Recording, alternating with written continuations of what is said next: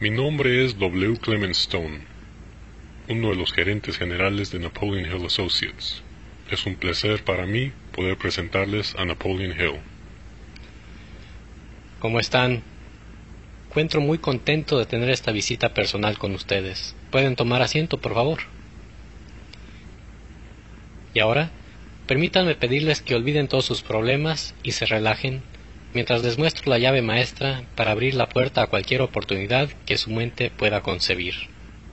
La llave maestra consta de 17 principios, el primero de los cuales es definir un propósito. Justo aquí, al principio de nuestra visita, voy a hacerles una promesa. Si ustedes deciden firmemente lo que más desean en la vida y lo escriben en un papel para que pueda leerse, yo les daré la llave maestra que les abrirá la puerta para lograr sus deseos, sin importar lo que sean. El momento indicado para que yo les entregue esta llave maestra dependerá solamente del momento en que ustedes estén dispuestos a recibirla. Este es el primero de trece mensajes que yo les entregaré. Ahora, en cada mensaje describiré la llave maestra en términos que ustedes puedan comprender si es que ustedes están listos para hacerlo. Y ahora les daré la primera pista, ya que la naturaleza de la gran llave maestra es la responsable de todos los grandes logros en cada uno de los llamados en todas partes del mundo.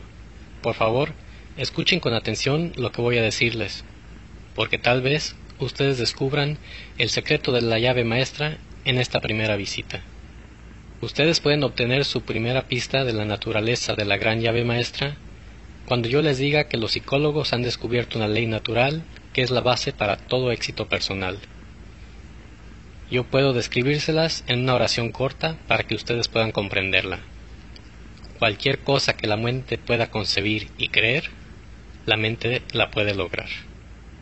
¿No es acaso una declaración profunda?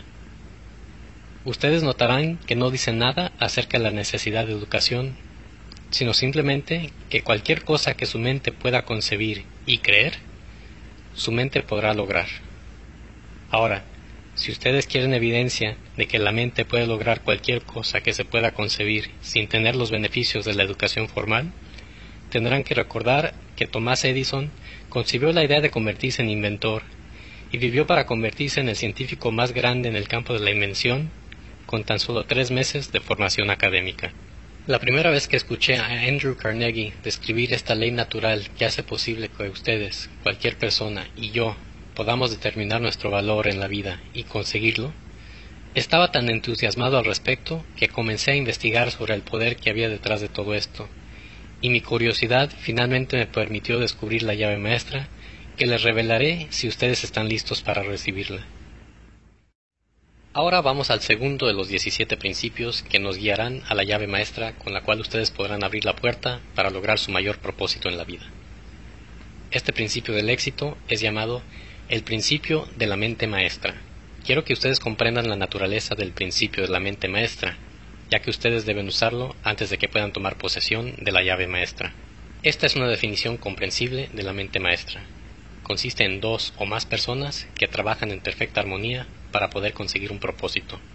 Ahora ofreceremos algunos hechos interesantes acerca de la mente maestra, los cuales nos darán una idea de su importancia y de lo necesario que resulta que ustedes puedan adoptar este principio para hacer uso de él y así poder obtener el éxito en la ocupación que ustedes hayan elegido.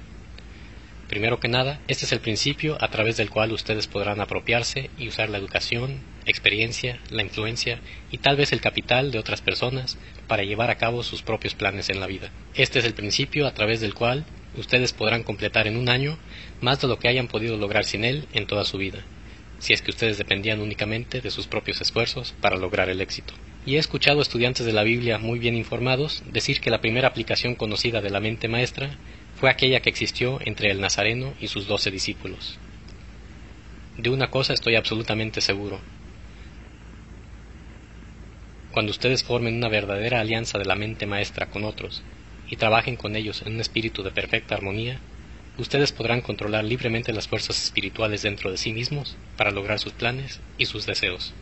También sé que el principio de la mente maestra puede darles protección absoluta en contra del fracaso, siempre y cuando su propósito de usar este principio sea benéfico para todos aquellos a quienes ustedes influirán. En mi búsqueda mientras organizaba la ciencia del éxito, tuve la colaboración de prácticamente todos los hombres que gozan de un éxito excepcional y que este país ha producido durante los últimos 50 años. Y puedo decirles que definitivamente su éxito se debió sobre todo a su conocimiento sobre la aplicación del principio de la mente maestra. También deseo llamar su atención hacia el hecho de que nuestro grandioso estilo de vida americano y nuestro inigualable sistema de libertad empresarial ha sido construido sobre el principio de la mente maestra. El mayor documento jamás concebido por la mente del hombre es el perfecto ejemplo del principio de la mente maestra en acción. Se trata de la Declaración de Independencia, y la mayor evidencia de la importancia de mantener una perfecta armonía en una alianza de la mente maestra puede ser hallada en el hecho de que los 56 hombres que firmaron la Declaración de Independencia sabían muy bien que podría convertirse ya sea en un documento de libertad para toda la humanidad o bien en una sentencia de muerte, la cual causaría que cada uno de los firmantes fuera ahorcado. Ahora, permítanme que veamos cómo el principio de la mente maestra ha traído el éxito a personas que todos conocemos. Primero, Consideren cuando Kate Smith comenzó su carrera de cantante. Ella tenía problemas para ganar suficiente dinero con su canto y pagar sus gastos. Y tal vez ella nunca hubiera logrado que su canto fuera solvente si no hubiera descubierto y aplicado el principio de la mente maestra, el cual le permitió el acceso a la llave maestra para el éxito al formar una alianza de mente maestra con Ted Collins. Y de acuerdo a un artículo que leí en Reader's Digest, Kate Smith ganó un poco más de 13 millones de dólares y ella aún sigue reportando ingresos. 2.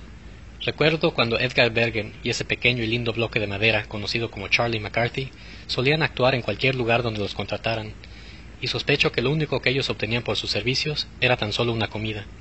Sin embargo, Edgar Bergen es un hombre inteligente en el campo del entretenimiento, así que formó una alianza de la mente maestra, la cual lo llevó a él y a Charlie a millones de personas a través de la radio y la televisión, y sospecho que él ya ha dejado de preocuparse por el dinero. Tal vez ustedes se sorprendan cuando les diga que el gran imperio industrial Ford empezó con la formación de una alianza de la mente maestra entre Henry Ford y su esposa. Al principio de su carrera, Henry Ford era tímido y le hacía falta confianza en sí mismo. Fue la señora Ford quien inspiró a Henry Ford con la fe y el coraje para continuar perfeccionando sus carruajes, los cuales ya no utilizaban caballos aunque sus familiares y sus vecinos generalmente trataban de desanimarlo, diciéndole que dejara de perder su tiempo con el artefacto, como él lo llamaba. 4. La Federación de Estados conocido como los Estados Unidos de América es la nación más rica y poderosa que una civilización haya producido hasta ahora, y el secreto de nuestra fuerza y riqueza consiste en nuestra forma de gobierno, a través del cual todos nuestros estados funcionan en un espíritu de armonía basado en el principio de la mente maestra, a través de un gobierno federal centralizado que se localiza en Washington. Si ustedes trabajan por un sueldo, tienen una maravillosa oportunidad de alcanzar un mayor ingreso o ascender a una posición de mayor responsabilidad, formando una alianza de la mente maestra con los trabajadores asociados, incluyendo a la gerencia.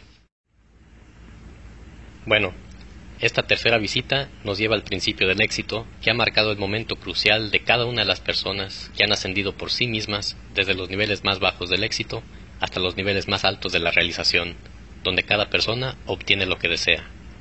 Este principio es llamado el hábito de ir más allá, lo que significa el hábito de prestar más y mejores servicios de los que se pensaba dar y hacerlo con una actitud mental positiva. Voy a decirles todo lo que sé acerca de este principio mágico de progresar por nuestros propios esfuerzos, porque es la única regla que ustedes deben seguir si es que esperan escribir su propia etiqueta de valor y asegurarse de que lo conseguirán. Permítanme describirles este principio del éxito con una fórmula muy breve que podrán recordar fácilmente. La llamo la fórmula CCAM, lo que significa la calidad del servicio que prestan, más la cantidad del servicio que prestan, más la actitud mental con la cual prestan sus servicios, mismos que determinarán el lugar que ocuparán según la vocación que hayan elegido y la compensación que obtendrán por dichos servicios. Si ustedes examinaran cuidadosamente a la gente exitosa que conocen, descubrirían que ellos siguen la fórmula CCAM, aunque tal vez lo hagan de manera inconsciente. Yo deseo darles una gran ventaja sobre aquellos que siguen la fórmula inconscientemente. Deseo mostrarles cómo hacer uso de ella deliberadamente, con alevosía y ventaja, para que logren que el principio dé grandes resultados de manera rápida. Ahora debo decirles algunos de los beneficios que gozarán si siguen el hábito de ir más allá. 1. Este hábito les traerá la atención a su favor de aquellos que pueden proveerles las oportunidades para ascender hacia circunstancias más favorables, y lo harán. 2. Esta grandiosa ley natural de ir más allá los colocará en una posición donde los servicios que ustedes prestan darán como resultado recompensas más grandiosas de lo normal. Y 3. Seguir este hábito los hará indispensables en su oficio o en su vocación, y por lo tanto, estarán en una posición donde podrán determinar su propia etiqueta de valor. Y 4. Este hábito les ayudará a sobresalir en su línea de trabajo, ya que cada vez que presten un servicio, ustedes se esforzarán por hacer un mejor trabajo del que hubieran podido hacer antes. 5. Si ustedes trabajan para recibir un salario o un sueldo, este hábito les dará la preferencia cuando el trabajo sea escaso y otros sean despedidos. Y 6. Les ayudará a beneficiarse por la ley del contraste, porque nadie a su alrededor estará yendo más allá y se quedarán solos en un segundo plano. Y 7 Siguiendo este hábito de hacer lo mejor que puedan con todos sus esfuerzos y hacerlo con una actitud mental agradable, mejorará su personalidad y los hará ser agradables con otros. Y 8. También los ayudará a desarrollar su ingenio y una imaginación activa, ya que estarán buscando continuamente nuevas y mejores formas de ofrecer sus servicios. 9. Los inspirará a fomentar su propia iniciativa en lugar de estar esperando a que alguien les diga lo que hay que hacer, hábito que es el primer paso en la vocación de liderazgo. El hábito de ir más allá definitivamente les desarrollará una gran confianza en sí mismos y les dará el valor suficiente para avanzar sin temor a las críticas de los demás. Y aquí hay un hecho que hace que si no fuera por sus beneficios, de ninguna manera podrían justificar el querer adoptarla, y es que los ayudará a dominar el hábito destructivo de la morosidad, que es el hábito que encabeza las causas del fracaso. 12.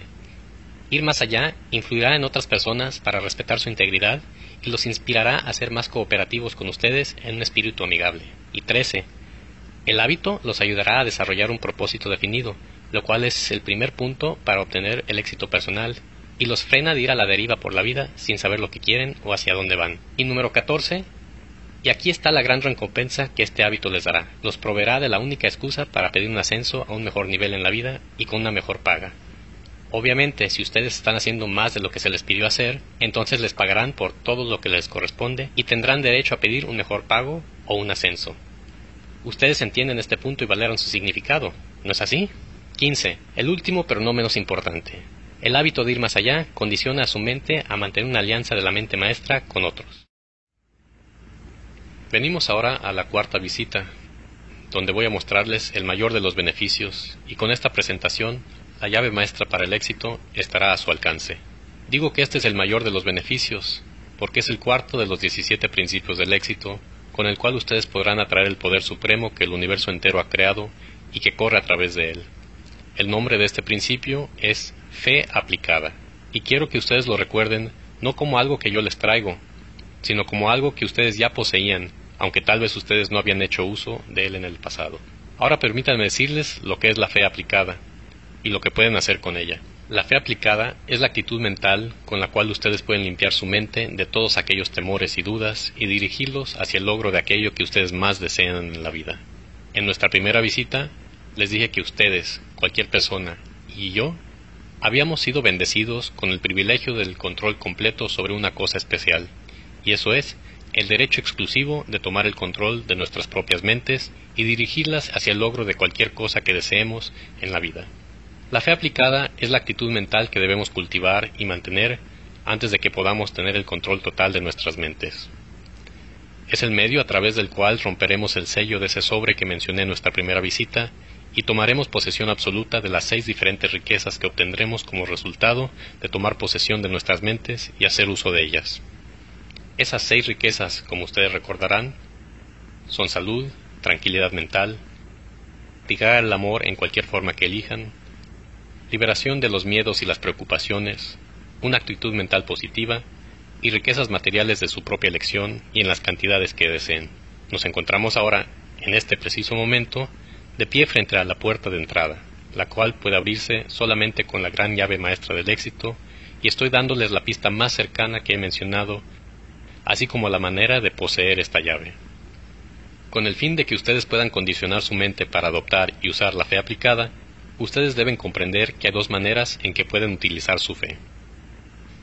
Ustedes pueden colocarla en sentido contrario y utilizarla de manera negativa, permitiendo que su mente dé lugar a aquellas circunstancias o cosas que ustedes no desean, tales como la pobreza, la enfermedad, el fracaso o la derrota, y esto es precisamente lo que la mayoría de la gente hace, lo cual explica por qué la mayoría de la gente va por la vida en la miseria y la necesidad. Sin embargo, ustedes pueden tomar control de su mente y dirigirla al pensamiento de las seis riquezas que les fueron dadas dentro del sobresellado, y así atraerán estas riquezas y bendiciones que les servirán durante toda su vida. ¿Acaso no es un hecho extraño que la mayoría de la gente aplique de manera negativa este gran poder de la fe pensando y creyendo en la pobreza, la enfermedad, el miedo, el fracaso y la derrota, cuando sería más fácil para ellos simplemente cambiar su forma de pensar hacia las circunstancias y las cosas que desean? Ahora, permítanme darles una descripción de la única cosa que representa la mayor diferencia entre una persona exitosa y una fracasada. Por favor, escuchen atentamente y piensen en lo que les digo, ya que es en esta verdad que estoy a punto de decirles donde comienzan la mayoría de los fracasos. La gente exitosa en todas las ocupaciones, profesiones y todas las vocaciones tiene una característica que los distingue de la gente fracasada. Es su capacidad de creer. Los fracasados ven el hoyo en la dona, pero no ven la dona alrededor del hoyo. Estoy feliz de estar con ustedes en nuestra quinta visita, donde nuestro tema será una personalidad agradable.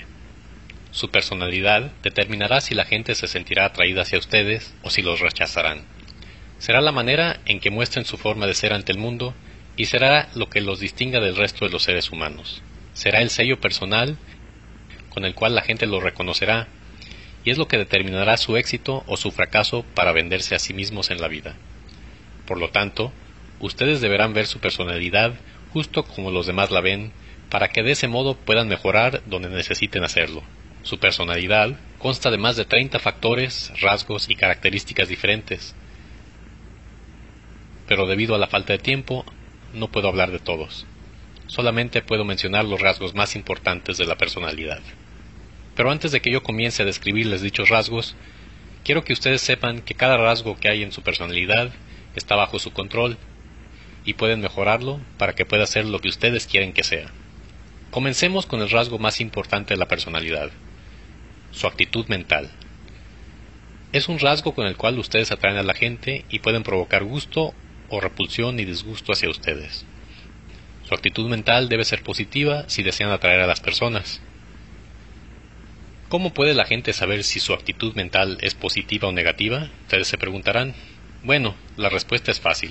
Primero que nada, las demás personas captan y reciben su actitud mental por telepatía, sin necesidad de que ustedes digan una palabra o hagan algún movimiento. Pero hay otras maneras en las que ellos pueden decir si su actitud mental es negativa o positiva. Ustedes revelan esta información mediante el tono de su voz, ya sea amable o brusca, por la expresión de su cara, ya sea suave y amable o tosca y adusta, por la cortesía y la consideración que le muestran a los demás o la falta de ésta. Así que como ven, no se puede evitar el revelar a los demás la naturaleza exacta de su personalidad.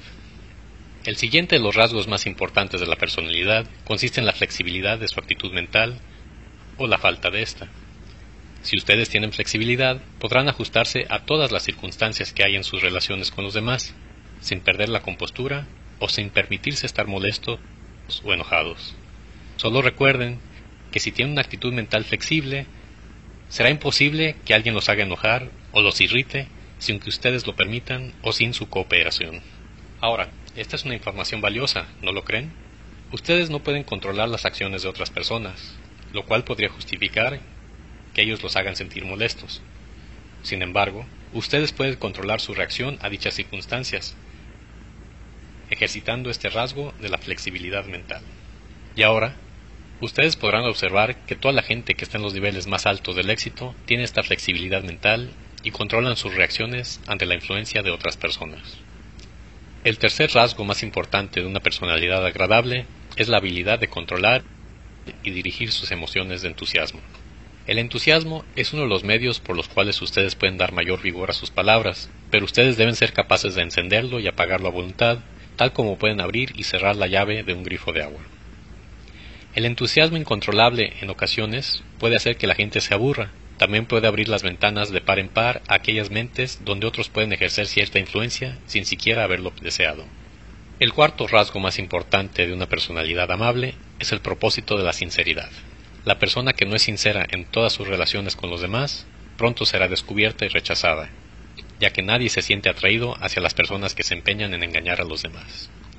La sinceridad es una cualidad de carácter que no puede fingirse fácilmente, ni siquiera por el pillo más astuto, ni por el mejor actor, ya que la deshonestidad solamente provoca que la gente pueda ver y estar al pendiente de las señales que ellos reconocen. Esta visita nos lleva al sexto principio del éxito, sin el cual los cinco principios que les he dado anteriormente serían inútiles. Es el principio de la autodisciplina. Autodisciplina, tal como yo se las estoy presentando aquí, tiene relación no solo con el dominio de sus hábitos negativos que se interponen en su camino hacia el éxito, sino particularmente a su desarrollo y su realización de los hábitos positivos que necesitarán de manera que puedan aprovechar los seis beneficios que han traído con ustedes en ese sobre sellado que les mencioné en mi primer visita. Ahora, permítanme darles una lista de las cosas más importantes sobre las cuales tendrán que ejercer la autodisciplina antes de que puedan adoptar y usar la gran llave maestra del éxito. 1. Ustedes deberán tener dominio completo sobre su lengua, adquiriendo el hábito de pensar primero y después hablar una vez que estén seguros de que lo que dirán será algo bueno y no ofenderá a otros. Una lengua desatada en ocasiones es una de nuestras grandes debilidades. 2. Ustedes deberán ejercitar la autodisciplina en dominar la tendencia común de devolver el golpe a aquellos a quienes los han agravado de alguna manera real o imaginaria. Ustedes deben recordar que todo lo que hacen por y para alguien lo hacen por y para ustedes mismos porque cada acto y cada pensamiento que beneficie o afecte a otra persona regresará a ustedes ampliamente multiplicado. Así que si ustedes sienten la necesidad de calumniar a alguien, no lo digan, sino escríbanlo. Escríbanlo en la arena junto a la orilla del mar y después retírense hasta que las olas lo hayan borrado. 3. Ustedes tendrán que ejercer la autodisciplina sobre todas sus emociones, particularmente las emociones del amor, odio, miedo y sexo. Estas son las cuatro grandes emociones y ellas pueden establecerlos o destruirlos de acuerdo con el grado de disciplina que hayan ejercido sobre ellos. 4. Su actitud mental necesita disciplina y control todo el tiempo. La falta de disciplina puede alejar, y de hecho así será, a sus amigos y destruir oportunidades para salir adelante. Trae consigo enfermedades físicas y mentales, desarrolla úlceras estomacales y hace imposible la paz mental. 5. He reservado la emoción del sexo para una mención especial, ya que fallar en el ejercicio de la autodisciplina sobre esta emoción probablemente encabeza la lista de las causas del fracaso personal. La emoción del sexo es la más poderosa de las emociones, y su naturaleza es un gran instrumento creativo con el cual todas las especies vivientes pueden ser perpetuadas. El propio método de la autodisciplina de esta emoción es la transmutación, el control y la dirección de este gran sentimiento emocional hacia el logro de propósitos más loables, tales como el cumplimiento de nuestro más grande propósito en la vida. Los grandes líderes, artistas, oradores, industriales y profesionales han aprendido el arte de la transmutación sexual a través del propio sistema de la autodisciplina. Debido a la delicadeza del tema de la emoción sexual, me he limitado a darles la información que pueda en esta visita. Sin embargo, he cubierto este tema más a detalle en algunos de mis libros. Y 6. Su estómago también necesita disciplina, por medio de los hábitos adecuados de la dieta y el ayuno. Sin embargo, la información de una buena dieta y el ayuno deberá dársela su propio doctor, por lo cual yo no entraré en detalles, excepto en llamar su atención hacia la necesidad de conocer más sobre este tema. Personalmente, yo atribuyo mi buena salud física principalmente a los hábitos de una buena dieta y el ayuno que he desarrollado a lo largo de los años. Y 7. Ustedes deberán ejercer la autodisciplina con respecto a la religión y la política, ya que nuestro país, que tiene la forma de sociedad civilizada más aceptable que se haya producido, está formada por personas con diferentes ideologías en cuanto a estos dos temas. Para ser felices y prósperos en nuestro país, debemos aprender a vivir y dejar vivir para darles a otros los privilegios que exigimos y demandamos para nosotros mismos, y esto generalmente llama a una estricta disciplina por sí mismo. Bueno, esto nos lleva a nuestra séptima visita y espero proporcionarles la llave maestra del éxito antes de terminar, ya que este asunto los guiará tan cerca de la llave maestra que estarán listos para reconocerla. Tal como les he sugerido en mis visitas previas, una actitud mental positiva puede eliminar todos los obstáculos que se interponen entre ustedes y su mayor propósito en la vida. Debido a la importancia del tema de nuestra visita, debo decirles no solamente que una actitud mental positiva encabeza la lista completa de las doce grandes riquezas en la vida, sino que yo les daré instrucciones precisas de lo que ustedes deben hacer para poder tener una actitud mental positiva. En todos los libros del éxito que he escrito, Nunca les he sugerido a mis lectores lo que se supone que deben hacer sin decirles claramente cómo hacerlo. ¿Están listos? Si ustedes están listos, esta visita puede traer el cambio más importante que hayan experimentado en su vida. 1. Aprendan a adaptarse al estado de ánimo de los demás, así como a las dificultades para poder relacionarse pacíficamente con ellos y abstenerse de tomar nota de circunstancias triviales en sus relaciones con los demás, negándose a permitirles involucrarse en incidentes controversiales. La gente grandiosa evita siempre que sea posible los pequeños incidentes controversiales. 2. Establezcan para sí mismos un sistema definitivo y fijo para condicionar su mente al comenzar cada día, para mantenerla positiva bajo cualquier circunstancia. 3. Aprendan el arte de venderse a sí mismos frente a los demás en forma indirecta. Por ejemplo, guiando con preguntas, las cuales traerán el tipo de reacciones que ustedes desean de los demás y no se permitan caer en discusiones sobre temas poco importantes. 4. Adopten el hábito de tener una buena y fuerte carcajada cada vez que se sientan irritados o enojados, y eso les ayudará si comienzan cada día con un minuto de risas fuertes. Esto cambiará la química de su cerebro y así comenzarán con una actitud mental positiva. Sin embargo, es mejor que realicen sus ejercicios de risa en privado. 5. Empiecen cada día con una expresión de gratitud por todas las adversidades, derrotas y fracasos que hayan experimentado en el pasado, y busquen la semilla de un beneficio equivalente que les haya sido dado con el paso del tiempo. Después, den las gracias por las bendiciones que esperan recibir durante el día. 6. Aprendan a concentrar su atención en esa parte de sus problemas y deseos que sí pueden resolver, y comiencen a actuar desde donde estén y empiecen a llevar a cabo esa parte. No importe cuál pueda ser su problema o su deseo, siempre hay algo que se puede hacer y que les ayudará justo ahora. Encuentren lo que sea esa parte y háganlo. 7. Aprendan a transformar todas las circunstancias desagradables en acción inmediata que atraerá una actitud mental positiva, y hagan de esto un hábito constante. Por ejemplo, cuando estén enojados, cambien su mente a algún tipo de acción en relación con su pasatiempo o su mayor propósito en la vida y manténganse ocupados en ese tema durante cinco minutos. 8. Reconozcan que cada circunstancia que ejerce una influencia en su vida, ya sea algo agradable o desagradable, son solo lecciones de vida. Así que úsenlo para que les remuneren dividendos de una u otra forma. Recuerden mientras tanto que su fuerza surge de sus batallas. Sigan estas instrucciones y pronto aprenderán que no existe tal cosa como una experiencia infructuosa. Frank Bedker, autor de Cómo progresé en las ventas del fracaso al éxito,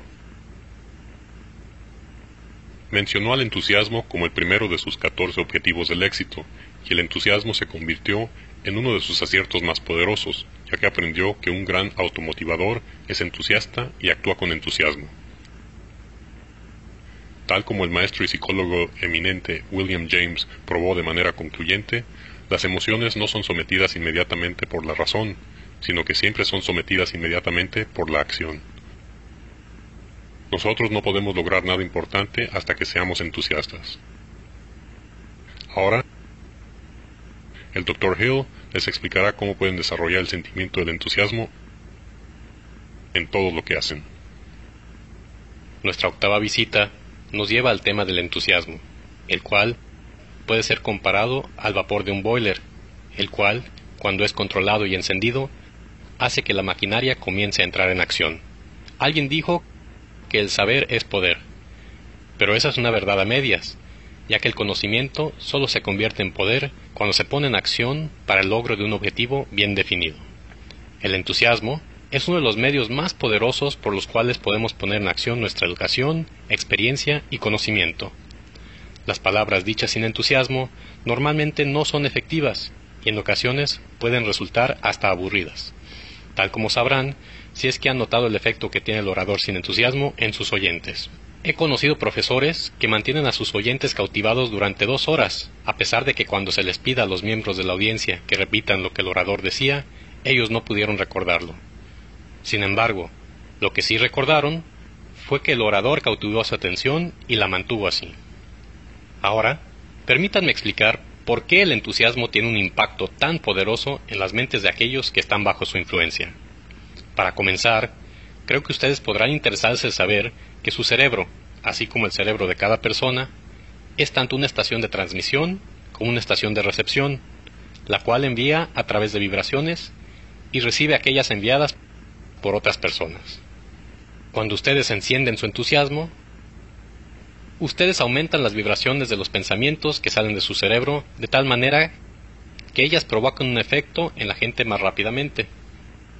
De hecho, pueden enviar pensamientos tan concentrados por un entusiasmo silencioso que alcanzarán e influenciarán a otras personas a quienes ustedes hayan dirigido sus pensamientos. Este es un hecho que ha sido conocido por psicólogos durante años y también es conocido por la mayoría de los grandes vendedores que usan este método para controlar las mentes de sus posibles compradores incluso antes de comenzar a hablar con ellos. Ustedes deben haber observado que el entusiasmo es tan contagioso que capta la atención de aquellos que están bajo su influencia y los motiva a responder con un espíritu similar de entusiasmo. Una vez escuché a Andrew Carnegie decir que si ustedes contratan a un hombre que piensa en términos de un entusiasmo intenso en una planta industrial donde trabajan cientos de personas, el entusiasmo de este hombre pronto alcanzará e influenciará a cada persona en la planta y dijo que no hace ni la menor diferencia si el entusiasmo es negativo o positivo, constructivo o destructivo. Después, el señor Carnegie continuó explicando que al momento de seleccionar sus empleados para recibir grandes ascensos, la primera cosa que él buscaba era la capacidad de un hombre de expresarse a sí mismo en términos del entusiasmo intenso. Él dijo que el entusiasmo es uno de los rasgos más importantes y necesarios para el liderazgo. Los abogados más exitosos no son aquellos necesariamente que saben más acerca de la profesión legal, sino son aquellos que saben cómo ejercer su influencia en las cortes y en los jurados, con su confianza en los casos y tienen una gran capacidad de expresarse con entusiasmo. Cuando a ustedes les presenten a otra persona, tienen una maravillosa oportunidad de venderse a ustedes mismos de manera favorable ante esa persona por la cantidad de entusiasmo que expresen al momento de la presentación cuando ustedes saluden de mano a otra persona, también tienen una oportunidad de dejar una buena impresión por la calidez y entusiasmo que pongan al momento de estrechar manos. Si hay algo que me deja decepcionado y con una impresión no favorable al momento de presentarme con alguien, es un saludo de mano prolongado que se sienta como una rebanada de jamón frío, y además con una presentación fría al decir gusto en conocerlo, sin señales de entusiasmo por ningún lado. Las personas que han trabajado más cerca de mí Generalmente se me acercan con nuevas ideas, sugerencias para algún cambio o con algún proyecto especial. Debemos desarrollar automotivación que resulte en la iniciativa personal. Yo he dirigido a muchos de mis colegas para que lo hagan. Pero la dirección que viene desde la automotivación es un estímulo mucho más poderoso.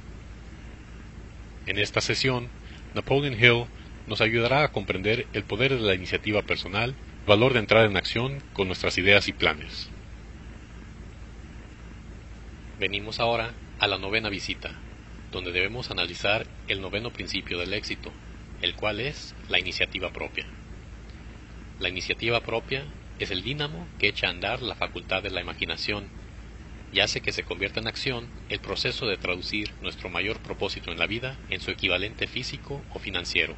Si su objetivo es el éxito por encima de la mediocridad, necesitarán aprender a actuar por iniciativa propia, ya que el éxito es algo que deben lograr por sí mismos, sin que nadie les diga lo que deben hacer ni cómo deben hacerlo. Por cierto, Cyrus Curtis, el anterior propietario del Saturday Evening Post y uno de mis colaboradores en la organización de la filosofía del éxito, fue el responsable de un lema de iniciativa personal tan importante que ahora quiero que ustedes lo posean. Él dijo, hay dos tipos de hombres que nunca ascienden mucho, aquellos que no pueden hacer lo que se les dice y aquellos que no pueden hacer nada más. Por supuesto, la implicación del señor Curtis es muy clara. Él afirma que aquellos que pueden lograr algo que valga la pena en la vida son aquellos que actúan por iniciativa propia, sin que nadie les diga lo que deben hacer o por qué deben hacerlo. Los hombres que se han destacado por sus grandes mentes en público, desde los días de George Washington hasta hoy, son aquellos que eligieron su propia ocupación, negocio o profesión y actuaron según su iniciativa propia, logrando sus propósitos. Y aquellos que estén destacando más rápido hoy en día, sin importar en qué posición comiencen, son aquellos que se ascienden a sí mismos hacia un lugar más alto en la vida, actuando por iniciativa propia. El hábito de la iniciativa propia no solo nos inspira a actuar sobre nuestras propias responsabilidades, sino también nos motiva a seguir adelante hasta completar aquello a lo que nos hemos comprometido, aceptando de manera agradable todo lo relacionado, pues sabemos que un ganador nunca renuncia y que un cobarde nunca gana. Y justo aquí es un lugar apropiado para decir algo que tal vez debía haber dicho antes, esto es, que un gran éxito está hecho de un gran número de pequeñas circunstancias, cada una de las cuales es tan pequeña y parece tan insignificante que la mayoría de la gente las ignora, pensando que no valen la pena. Muchos de ellos piensan, por ejemplo, que el hábito de la iniciativa propia no es importante, pero solo tenemos que ver el historial de algunos de nuestros más grandes éxitos para reconocer que la iniciativa propia es un factor importante sin el cual nunca hubiéramos logrado el éxito. Por ejemplo, nadie le dijo a F.W. Woolworth que comenzara con una tienda que vendiera 5 centavos. La idea fue de él mismo. Él actuó por iniciativa propia y puso su idea en acción y vivió para ver cómo producía una gran fortuna que rebasa los mil millones de dólares. Mi distinguido socio, W. Clement Stone, comenzó con su aseguradora gracias a su iniciativa propia, con un capital operativo de tan solo 100 dólares, pero él continuó con su iniciativa propia y logró que su humilde inicio diera frutos con una ganancia anual bruta de muchos millones de dólares. Fue ese mismo hábito de actuar por su propia iniciativa para hacer las cosas que él deseaba lo que inspiró al señor Stone a unir fuerzas conmigo para llevar la filosofía del éxito a millones de personas en todo el mundo. Un compromiso que se cree que ha ayudado a más personas a encontrar su lugar en el mundo que ninguna otra influencia en los cientos de años pasados. Nuestra décima visita nos lleva a uno de los más extraños de los 17 principios del éxito, ya que es el principio que hace posible que ustedes conviertan en fortuna la adversidad. Cada decepción, cada derrota y cada fracaso con que se encuentren ahora en adelante y por el resto de su vida. Sí, el principio de aprender de la adversidad hace posible que ustedes transformen todos sus fracasos y errores previos en aciertos, los cuales les ayudarán a lograr un éxito sobresaliente en el futuro. Al comienzo de esta visita, me gustaría llamar su atención hacia un hecho importante, el cual podrá darles una posesión inmediata de la gran llave maestra del éxito, esto es, que su actitud mental positiva es el único medio por el cual ustedes podrán convertir las adversidades, derrotas y fracasos en aciertos. Parece que se ha destinado que cada persona experimente adversidades, derrotas y hasta fracasos como parte de un método natural para disciplinar a las personas para que aprendan cómo tomar control de sus propias mentes. Pero el Creador nos dio a todos de manera muy sabia los medios para convertir estas experiencias en beneficios de incalculable valor. Dichos medios son nuestros privilegios para conseguir y dirigir nuestra actitud mental positiva.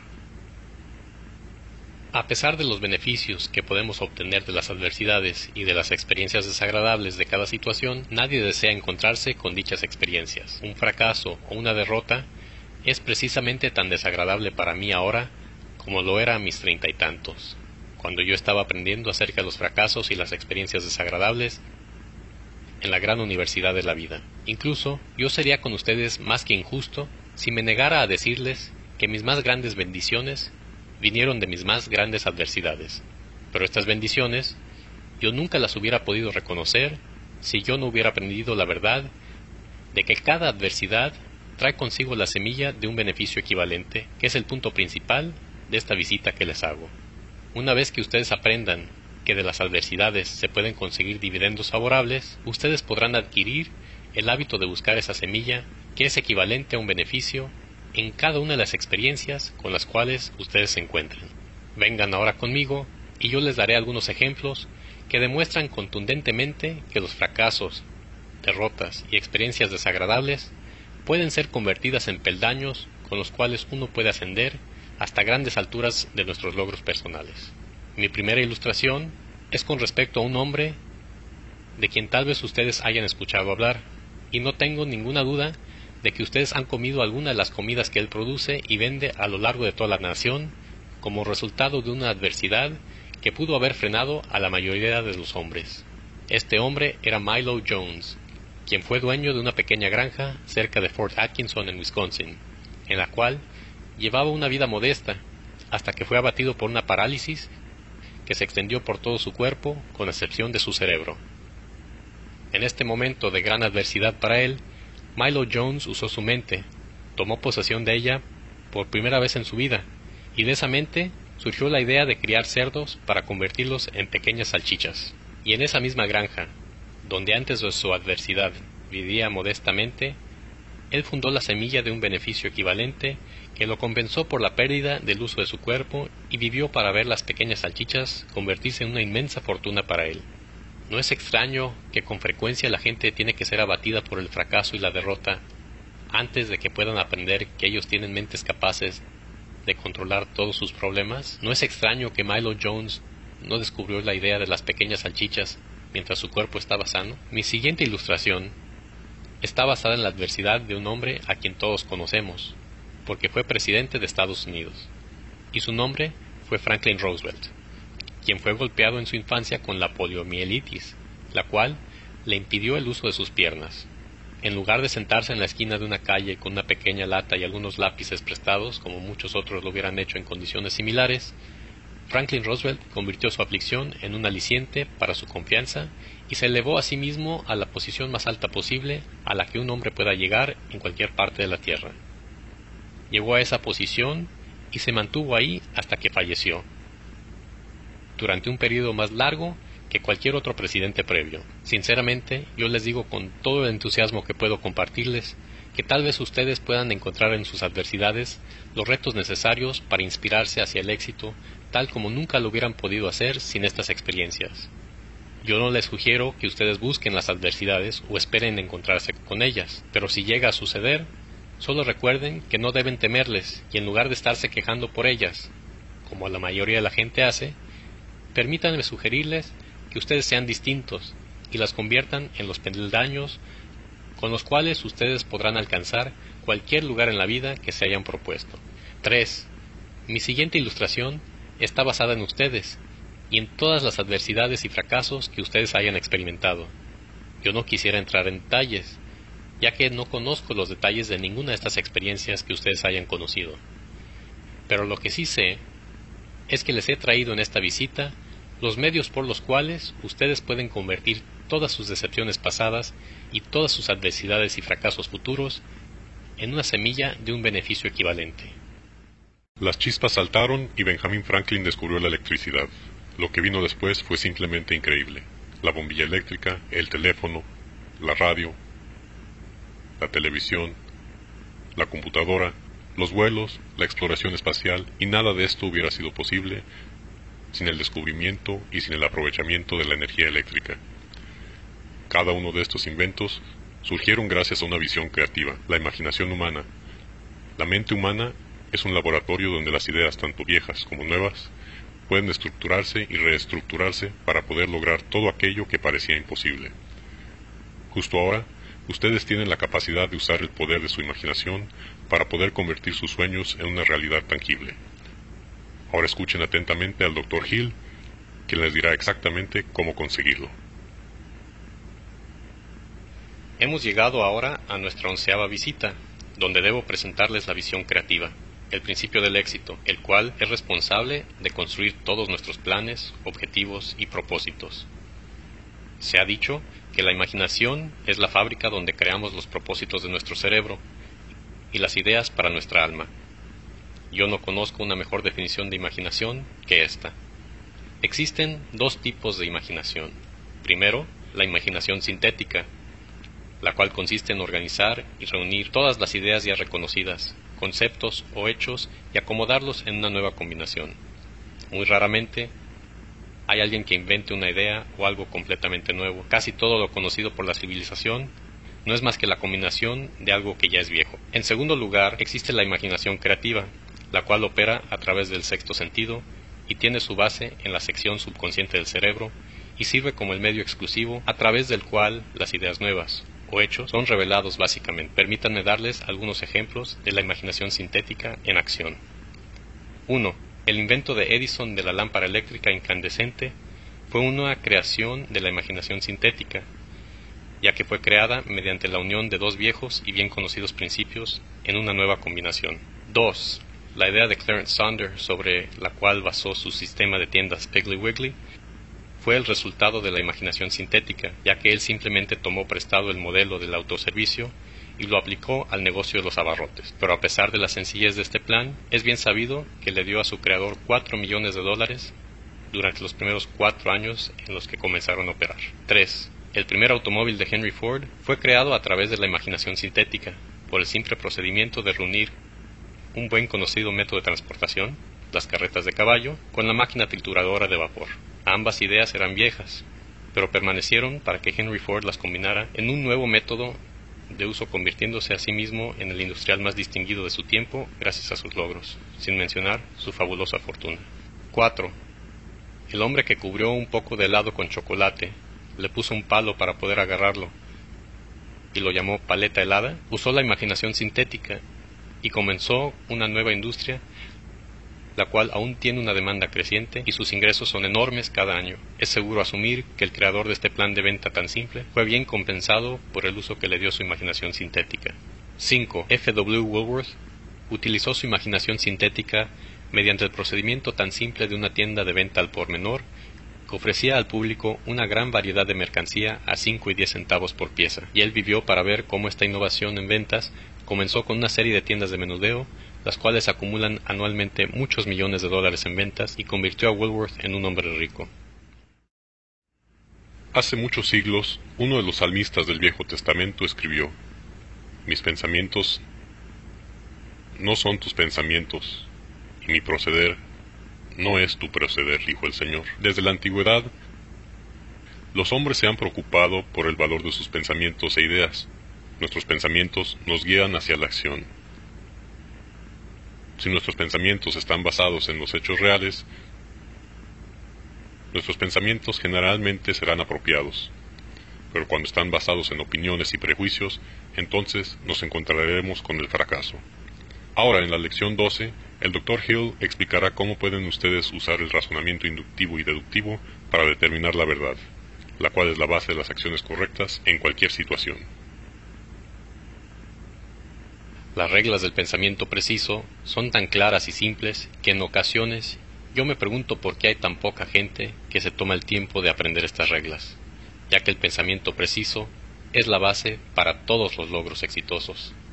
En esta visita yo debo darles una descripción útil de las reglas del pensamiento preciso, las cuales siguen todas las personas exitosas. Primero que nada, el pensamiento preciso está basado en dos fundamentos muy simples que son llamados razonamiento inductivo y razonamiento deductivo. El razonamiento inductivo es usado cuando los hechos necesarios para basar nuestros pensamientos no están disponibles. En este caso, ustedes actuarán de acuerdo a hipótesis o a aquello que ustedes creen con respecto a los hechos. Cuando ustedes están seguros, ustedes tendrán hechos confiables en los cuales podrán basar sus pensamientos. Ustedes pasarán al segundo nivel cuando separen los hechos en dos tipos. Uno es hechos importantes y el otro es hechos sin importancia, con los cuales ustedes conviven diariamente. En este punto, Ustedes seguramente quieren hacer esta pregunta. ¿Qué es un hecho importante y cómo puedo distinguirlo de un hecho sin importancia? Y yo debo responderles a esta importante pregunta diciendo que un hecho importante es cualquier hecho que pueda ayudarlos en cualquier grado que sirva para obtener aquello que es su mayor propósito en la vida. Y todos los demás hechos que puedan llegar a preocuparlos no tienen importancia y ustedes no deberían desperdiciar su tiempo con ellos. Después de que esta visita termine, ustedes podrán utilizar la siguiente hora y lograr un gran beneficio para ustedes mismos si escriben en una hoja de papel una lista de los hechos con los que convivieron el día de ayer separándolos en estos dos tipos, importantes y no importantes. De hecho, ustedes harán un descubrimiento importante gracias al pensamiento preciso si ustedes continúan con el hábito de hacer este inventario diario de todos los hechos que han llamado su atención durante el día, escribiéndoles en un papel en dos columnas separadas, una llamada hechos importantes y la otra llamada hechos sin importancia. Ahora, permítanme dirigir su atención al tema de las opiniones y ver en qué medida las opiniones vagas y poco sólidas no son correctas para el pensamiento preciso. Para comenzar, debemos reconocer que la verdad es que la mayoría de las opiniones no tienen valor, ya que están basadas en la desigualdad, el prejuicio, la intolerancia, conjeturas, y digamos que eso muestra solo una gran ignorancia. Sé que estas palabras que estoy utilizando son muy duras, y que representan la fuente de la mayoría de las tragedias en la vida con las que la gente se enfrenta sin ninguna necesidad. Y yo diría que de todas las tragedias que causan la miseria y el fracaso, ninguna es más despiadada o destructiva que aquellas que surgen de la indiferencia de la gente que no hacen ningún intento por aprender cómo usar el pensamiento preciso. Yo nunca podré olvidar una experiencia que tuve con el presidente Woodrow Wilson mientras trabajaba para él durante la Primera Guerra Mundial. Yo le pregunté al presidente qué efecto creía que tendría la Primera Guerra Mundial en la civilización y su respuesta fue breve, pero fue una obra maestra la cual ustedes recordarán mientras vivan. Yo no puedo responder a su pregunta, dijo el presidente, ya que no cuento con los hechos en los cuales pueda basar mi opinión. Si ustedes recuerdan el discurso número 15 de Woodrow Wilson, cada vez que están a punto de expresar una opinión acerca de cualquier cosa, los resultados serán que pronto se alejarán del hábito de expresar y hasta de formular opiniones que no estén basadas más que en arbitrariedades, prejuicios y sentimientos emocionales, los cuales generalmente sirven como generadores de los hechos. Si ustedes observan cuidadosamente, ustedes aprenderán que mientras más exitosa sea una persona, estará menos inclinada a expresar opiniones severas e injustificadas acerca de cualquier cosa. A lo largo de toda mi vida he tenido una gran variedad de metas muy elevadas. Sin embargo, la mayor de ellas siempre ha sido la misma, cambiar al mundo y convertirlo en un lugar mejor para esta y las futuras generaciones. Napoleón Hill y su filosofía del éxito me han ayudado a desarrollar, mantener y avanzar hacia esa meta. En su visita final con nosotros, el Dr. Hill discutirá una ley natural universal, así como su impacto en todos nosotros. Esta treceava visita nos lleva al análisis de una ley de la naturaleza, la cual es la base de todos nuestros hábitos, tanto los buenos como los malos. Esta ley es parte esencial de los 17 principios del éxito, ya que es uno de los medios por los cuales ustedes y cualquier otra persona puede poner en acción un poder irresistible por medio del cual sus deseos y sus propósitos pueden obtenerse casi automáticamente mediante la acción de sus hábitos. He llamado a esta ley la fuerza del hábito cósmico, ya que esta es la ley que nos dará acciones definitivas hacia cualquier cosa que se mueva a través de todo el universo. También mantiene a las estrellas y planetas en su lugar acostumbrado y compone los patrones de la vida de cualquier ser viviente, desde el insecto más pequeño hasta el animal más grande, con excepción del hombre, a quien se le han dado los medios por los cuales él puede usar esta ley para establecer sus propios hábitos y determinar sus propios deseos y movimientos a lo largo de su vida. La fuerza del hábito cósmico une cualquier ser con una vida que esté en un nivel más bajo en la escala de inteligencia con el hombre con lo que conocemos como instinto, pero el hombre puede sobresalir por encima de estos patrones establecidos de las formas de las vidas más bajas y establecer su propio patrón. Este privilegio, tal como he mencionado en mis visitas anteriores, es la única cosa sobre la cual el hombre tiene el poder de controlar y dirigir completamente.